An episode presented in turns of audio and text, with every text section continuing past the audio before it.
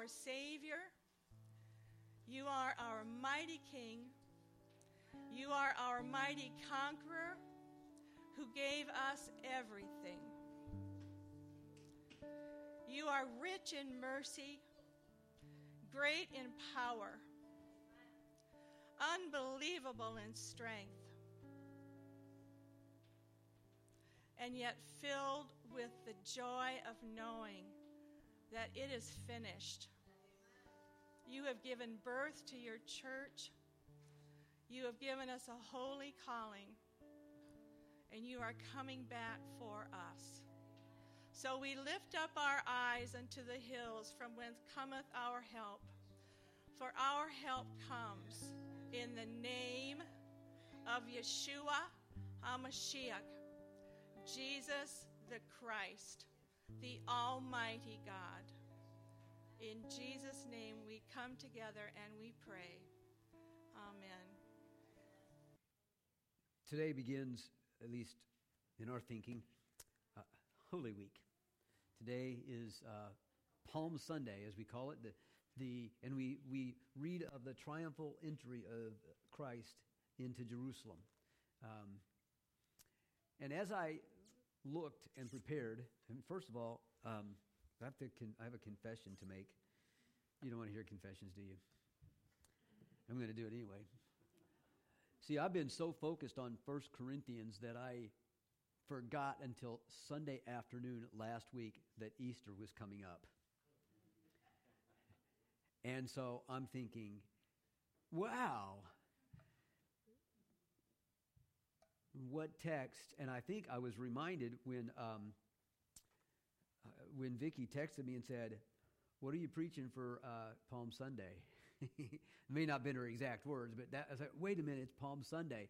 And so I thought, well, I'm going to preach the triumphal entry. That's what I'm going to preach. But the question is, which one? And, uh, and so as I started looking, I started thinking, there's so much between Sunday, Palm Sunday, the triumphal entry, and Sunday, Resurrection Sunday. So today, we're preaching from um, Matthew chapter 21, 22, 23, 24, 25, and 26. the whole thing. All of it. And so um, we'll pause for you to order lunch in a little while. See, see, this is why I love you guys. You understand that really not doing that, you laugh at it, you didn't get up and walk out. Uh, well, one is. Um, she'll be back. Um, no, but here's what I'm planning on doing. Um, and, and even as I, I'm going to do a sermon every week, I mean, every day this week. Nobody's going to be here. We're going to record it. We're going to put it out on Facebook, okay? It's going to be probably on the, our YouTube channel and our, on, on uh, our website, all those kind of things. And so Timothy and I are working on that, and we're going to break down all the things that we see, and so that we can actually get um, a full picture of Holy Week. Now, there, there are times when I come in on Sunday morning and I'm going, this is, oh, every Sunday morning, what I'm meant to do. I mean, I love everything else I do most of the time, driving a bus, substitute teaching, those kind of things. But Sunday morning, when I'm coming in, working on the message to finish it up so I can be ready for this, this is what I love. And so I thought, we're just going to give it a shot. We're going to try. So we're going to go through, and I'll give you the scriptures each day as what we're going to do. But today, we're going to start just simply with Matthew chapter 21, 1 through 17. Now, I'll tell you that Mark and Matthew didn't always see eye to eye. All right? So if you read in Matthew, it looks like in the book of Matthew, chapter 1, 1 through 17, that he cleanses the temple on Palm Sunday. If you read Mark, okay, um, it, in Mark, uh, Mark chapter 11, verses 15, it looks like he leaves before he cleanses the temple, and then on Monday he comes back and cleanses the temple. So we're going to read this and talk about this, but tomorrow we'll probably cover the cleansing a little bit more also okay so today your text is matthew chapter 21 1 through 17 and uh, um, and i'm going to ask you to go ahead and stand as you read the scripture if you're able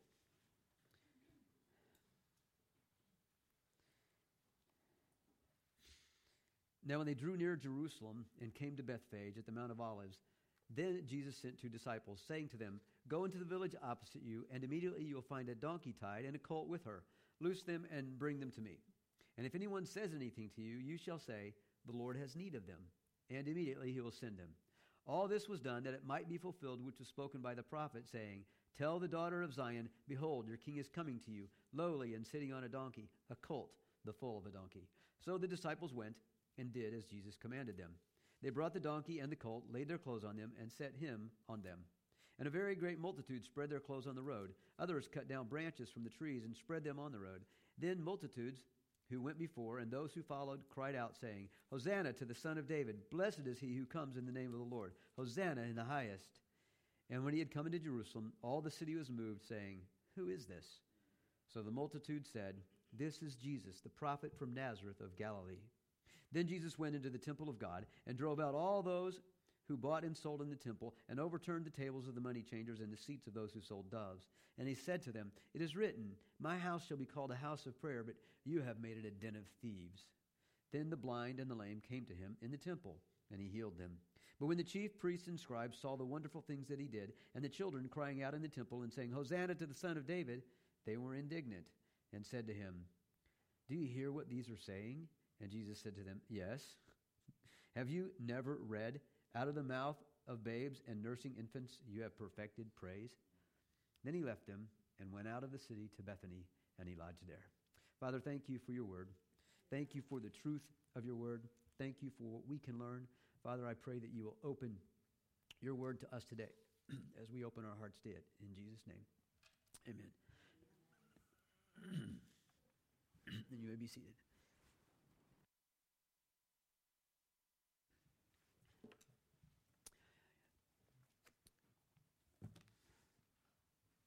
You know, as we look at this text, the first thing it says, Now, when they drew near Jerusalem and came to Bethphage, one of the things that, that I notice, um, I don't remember when I noticed it, but there was a time where you read of Jesus and he set his eyes to go to Jerusalem.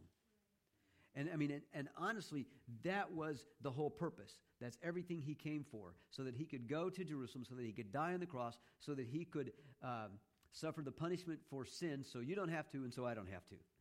Okay? That's what he came for. But there was a time in his ministry where that at that point wasn't his focus. He wasn't ready yet to go to Jerusalem. He was preaching the gospel, he was healing people, telling people about the kingdom of God. But then he set his eyes to go to Jerusalem. And now here comes this final week of his life the final of his earthly life, the final week where he's going to go into Jerusalem. He's going to be examined by the chief priests. He's going to be examined by, by the, the Sadducees and everybody who had anything against him. They're going to try to prove that he is not the perfect Son of God, that he cannot be the Lamb of God who takes away the sin of the world because he's not really the Son of God. And so he goes in and he's starting there and he goes, Now when they drew near Jerusalem and came to Bethphage, Bethphage, um, that quite simply means um, uh, house of figs. Anytime you see the word Beth, B E T H, that's the word that means house. Okay? So if you see Bethphage, house of figs. Bethlehem, anybody know that one? House of bread, right? What about Bethel? Anybody know that one? E L means God. So Bethel is house of God, all right? So anytime you see that in the scripture, you know that that's talking about some kind of a house or a city. So Bethel was a city named House of God.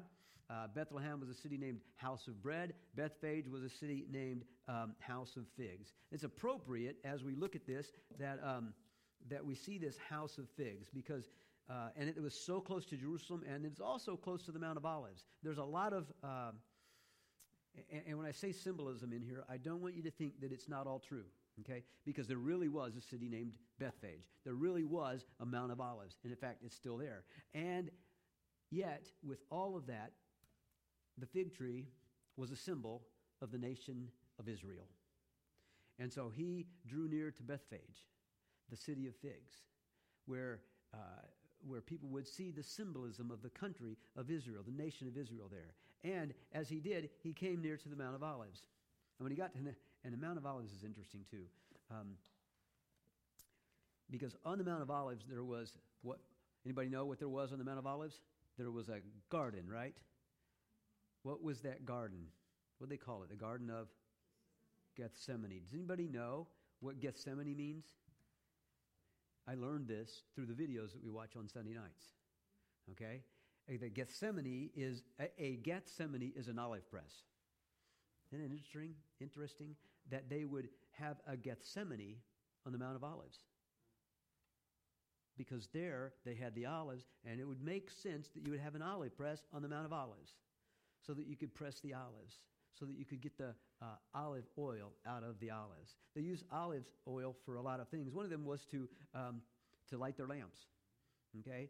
Now, they used olive oil for other things to anoint kings, to anoint priests, um, for all kinds of anointings, okay? And so the olive oil was important, and, um, and the fig trees were important.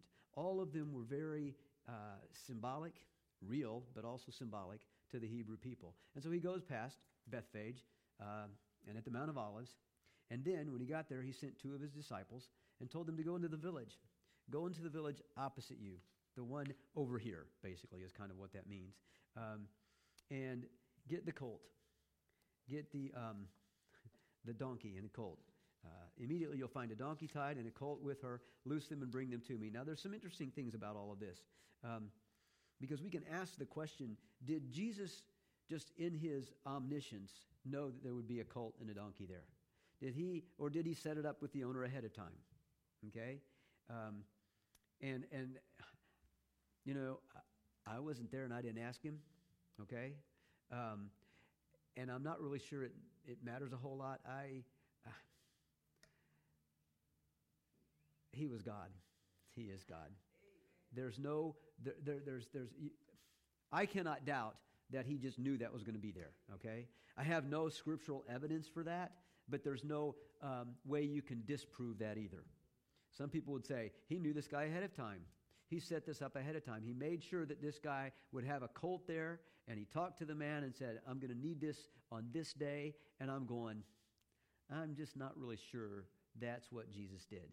And there's no scriptural evidence or proof for that. Jesus was and is God, and because he was and is God, he is omniscient. He knew all things. You know, I mean, the Bible tells us he, because he knew the hearts of the men, guess what? He knew what they were going to do and what they were going to say. He knew that there was going to be a cult there. By the way, since he was God, he could also make sure there's one there. Okay? Okay? He didn't have to just know it, he could make it happen. Okay?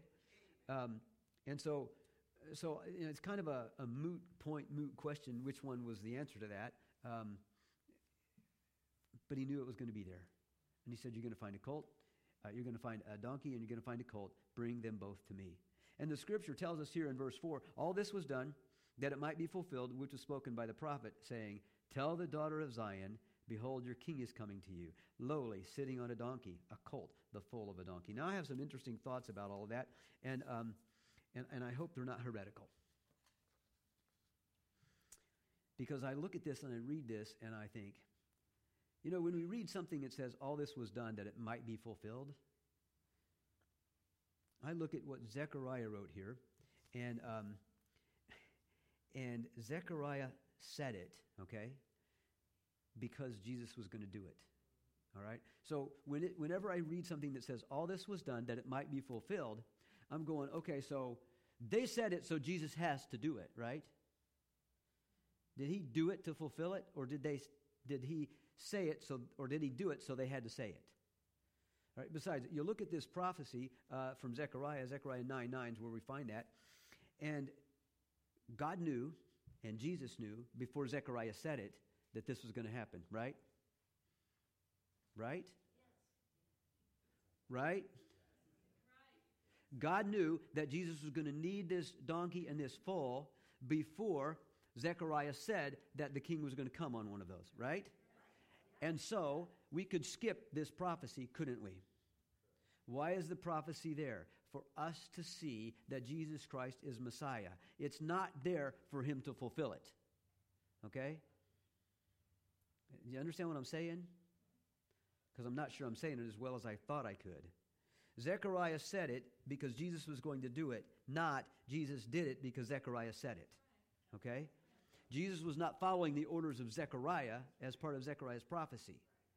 So, so I bring that up because we've got to see the omniscience and the ever presence and the um, omnipotence of God in Jesus Christ.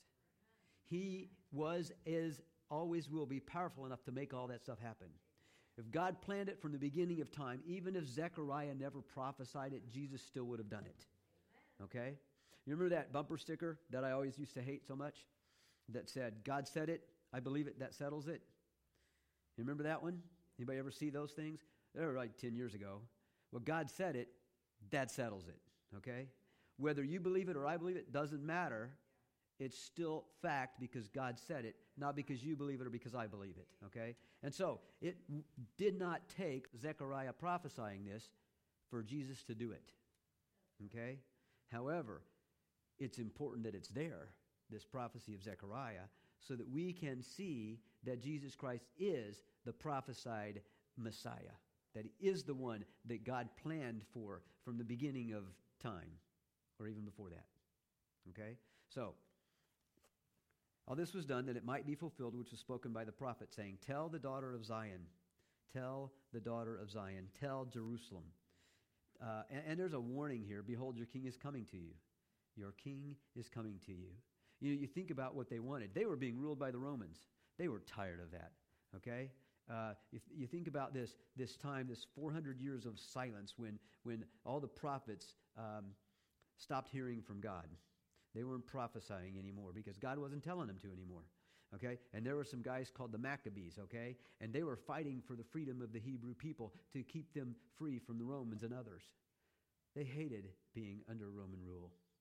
And that's what they were hoping for in a Messiah somebody who would come and who would chase the Romans out so that they could have their own uh, king who would rule them like David had. That's what they were looking for. That's the kind of Messiah they were hoping for. They weren't looking for the kind of Messiah that Jesus came as, or that Jesus was, or that Jesus is.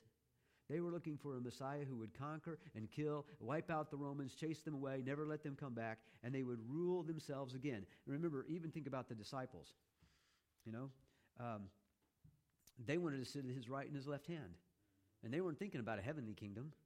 Okay? And when Jesus was put on trial, are you a king?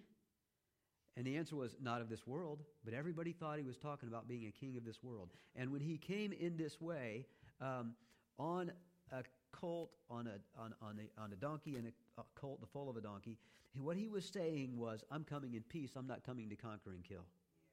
Don't look for that kind of a king. And they misunderstood that. They, they didn't get the picture. Um, uh, your daughter, your king is coming to you lowly or meek. Meek. I'm not here to fight. If a conquering king was to come in, he wouldn't come in on a donkey. He would come in on a white stallion. He would come in with a crown on. He would come in with, a, with, with the armies following behind him. And, and he would come in with his army following behind and the prisoners that they had taken following behind them with ropes tied around their necks. Okay? That's not how he was coming. He was coming as a king that would die for them, not as one who would kill for them.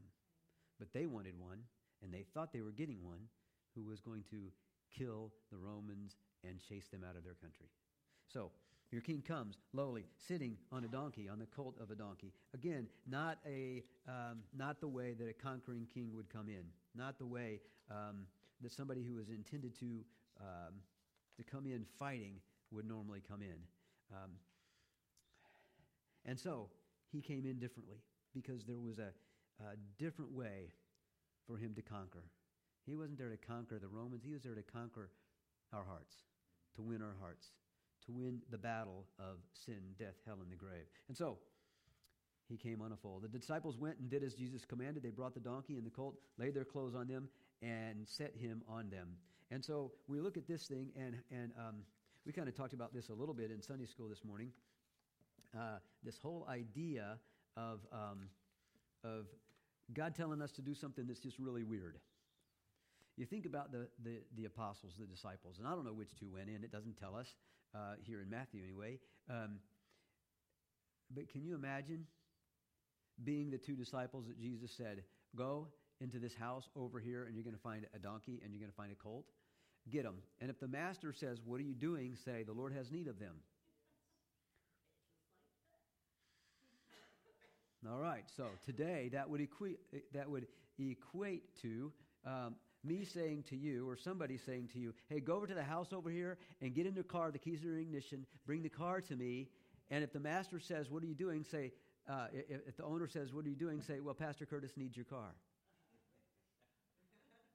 I'm thinking Grand Theft Auto is not a really good idea today, okay? All right. But Pastor Curtis told me to. No. So you think about what he's telling these guys to do, and they're going, This is really weird. But again, who's telling them? Yeah, God, Jesus Christ. And what is he?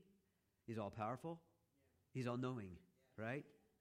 And so I'm thinking, all right, we, and, and I'm not sure they really understood that completely, that he was all powerful and that he was all knowing yet, but we do, right? And so when God tells us to do something that we just think is kind of weird, it's like, he knows the beginning from the end. He knows how this is all going to pan out. When, and, and here, by the way, you've got to be careful that you're hearing God's voice when you hear something weird like this. Okay? Make sure it's God's voice and not mine, all right? Or somebody else's or Satan's. You got to make sure you're hearing his voice. But if he tells you to do something, then guess what? Don't doubt what he says. Get on with it. And you notice what else it says here for them? It says they went and did it. There's, there's no. Now, I've got to tell you, I believe that if there was any kind of argument or discussion, it would have been in here. Because a lot of times they're questioning Jesus, and it's in the scripture, right? So if they had questioned Jesus, doubted, asked him, What are you talking about? Sure? Are you sure of this? I mean, we can get in a lot of trouble for taking these animals. I don't think it was there. I don't think it happened. I think their obedience to him at this point was immediate. I, I don't think they hesitated. I think they had, they, they knew, I don't know if they knew everything, they knew something was up. They knew that Jesus was going to do something, something amazing, and they were going to be a part of it, and they just needed to obey. Even their little part of going and get the donkey and the colt, they got to be a part of what Jesus was going to do. And so they went and they got the, the donkey, they got the colt. They brought them to Jesus and they put their clothes on him, on the animal. Now, I've never ridden a donkey. Anybody here ever ridden a donkey? Okay, have you? Are they nice and clean and. Um, absolutely, he says. Yes, no. They're not. I mean, and so if I'm going to give you my outer coat or my suit jacket, you know, uh, I'm probably going to give you something else to put on that donkey so that you can sit on it. They, they, you know, they gave him what they had, you know, so that he wouldn't have to sit on that stinky, smelly donkey. But that means, guess what? When they got their outer coat back, it probably was. Okay? And so they obeyed Jesus and they gave him what they had so that he could sit on that donkey. And you think about it, you think about what we, we hear Jesus wore a white robe, right? You don't want that on a donkey. I'm sorry. You know, you just don't. So they gave him a coat, right? Uh, their coats, so that he could ride on that donkey. And in both of these things, in the obedience and giving the coat, they were paying homage to Jesus Christ. All right? They were honoring him as their Lord. Now, I'm not convinced, again, that they knew he was going to be this kind of a king, but they were doing what they understood to do, and um, they were doing it to honor him and to and even to worship him. Um, and maybe even to help him along, okay, in his road to the kingship. All right? So they brought their, and a very great multitude spread their clothes on the road. Others cut down branches from the trees and spread them on the road. Now, what I've heard is that, um, that this very great multitude may have been somewhere around 2 million people. Now, you don't know if they were all right out there. There were some of them in front of him, some of them behind him, and they were all praising him Hosanna to the King, Hosanna to the Son of David. Blessed is he who comes in the name of the Lord, Hosanna in the highest. And when they laid those palm branches down, and when they said this and quoted this, um, what I've read is that that was a cry for a warrior king. They weren't looking for a soft spoken, lowly Messiah. They were proclaiming him as the one who would conquer. Save now, son of David. Hosanna, save now, son of David. Blessed is he who comes in the name of the Lord.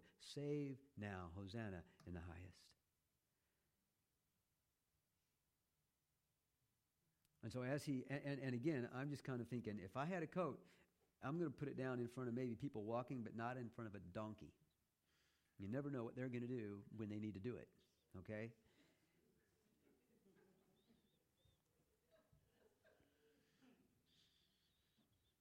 See, you get it.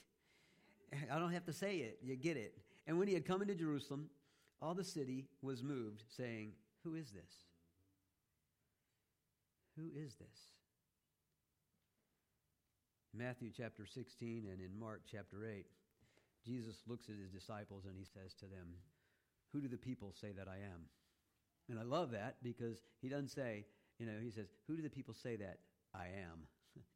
I am, you know, Yahweh, the ever existent one, okay? The one who has always existed, exists even now, and always will exist. I am who do the people say that I am? And they say, Well, son, say, some say you're, you're Isaiah, some say uh, you're John the Baptist, and they give other names. And he says, Now, who do you say that I am? And I like the, and, and this is another reason why I say Matthew and Mark don't always agree, because their account is a little bit different.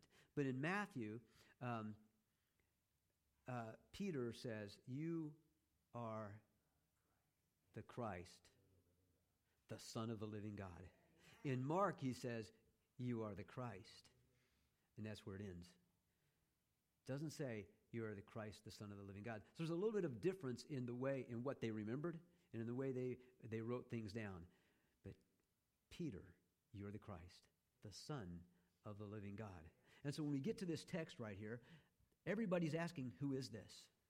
Oh, and by the way, remember what Jesus said to Peter in Matthew? Blessed are you, Simon, son of Jonah, Simon Bar Jonah, because flesh and blood has not revealed this to you. Right?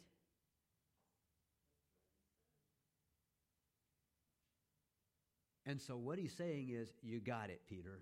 That's who I am. I am Jesus the Christ, the Messiah, the Son of the living God. You're right, Peter. And so when they ask this question here and they say, Who is this? their answer is true, but it's not complete. Who is this? The multitude said, This is Jesus, the prophet from Nazareth of Galilee. Yes, he's a prophet. Yes, it was Jesus. Yes, he's from Nazareth of Galilee. But he is Jesus the Christ, Yeshua HaMashiach, Jesus the Messiah, the Son of the living God, the Lamb of God who comes to take away the sin of the world. They had the answer or part of it, but not the whole thing. You know, as we look around uh, in our world today, we see people who have some of the answer. Oh, I believe in God. I believe in Jesus. Yeah, he was a good man. Remember what uh, uh, C.S. Lewis said about Jesus? He was either Lord, liar, or lunatic. And when you rule out the idea of being that good of a liar, for a human, guess what? I mean, none of us could make up that many lies. Or being completely crazy. You're not going to follow either one of those guys. So the answer is Jesus Christ is Lord. The answer who is, who is this? He is Jesus Christ, the Son of the living God, the Lamb of God who takes away the sin of the world. And to kind of, uh, and, and, and we could keep going, okay? but I'm going to I'm to halt there because I want you to see some things that are going on. We'll take uh, the temple cleansing this week. But when you look at all of this, Jesus came into Jerusalem on that Sunday, Palm Sunday. And it became Palm Sunday because of what happened with him. But there was something else of significance that was going on that day. Because the Jewish people were there in Jerusalem, some two million of them or more, and they were in Jerusalem to prepare for the Passover. The Passover, instituted uh, when the uh, Hebrew people were being freed from Egypt. And Jesus said, take, or, or God said, take a lamb. Watch that lamb from the 10th day to the 14th day. I believe that's right. Make sure that that lamb has no spot and no blemish that there's nothing wrong with it, that it's not lame, it's not blind, it has no sickness, no illness, no skin disease or anything. And on the 14th day, you sacrifice that lamb as the Passover lamb. You take his blood and you put it on the doorpost and the lintel. Jesus Christ was that Passover lamb. Jesus Christ came into Jerusalem on sheep choosing Sunday, the day the Hebrew people would choose the lamb that they were going to sacrifice. And for the next four days until Thursday evening, guess what? They would watch that lamb. They would make sure that lamb had no illness, no sickness. Jesus came into uh, Jerusalem on that day. And I, I've read that he didn't come in through the normal gates. He came into Jerusalem through, anybody guess what gate? The shepherd's gate or the sheep gate. Why? Because he was the Lamb of God who takes away the sin of the world. And for all of that week until the time that he was arrested, and even after that, while they were putting him on trial, he was teaching in the temple, and they were asking him questions. Why? To find out if there was any sin in him, to find out if there was any blemish, anything wrong. And at the crucifixion, at the um, before the crucifixion, at the trials, they said, "I find no fault in him."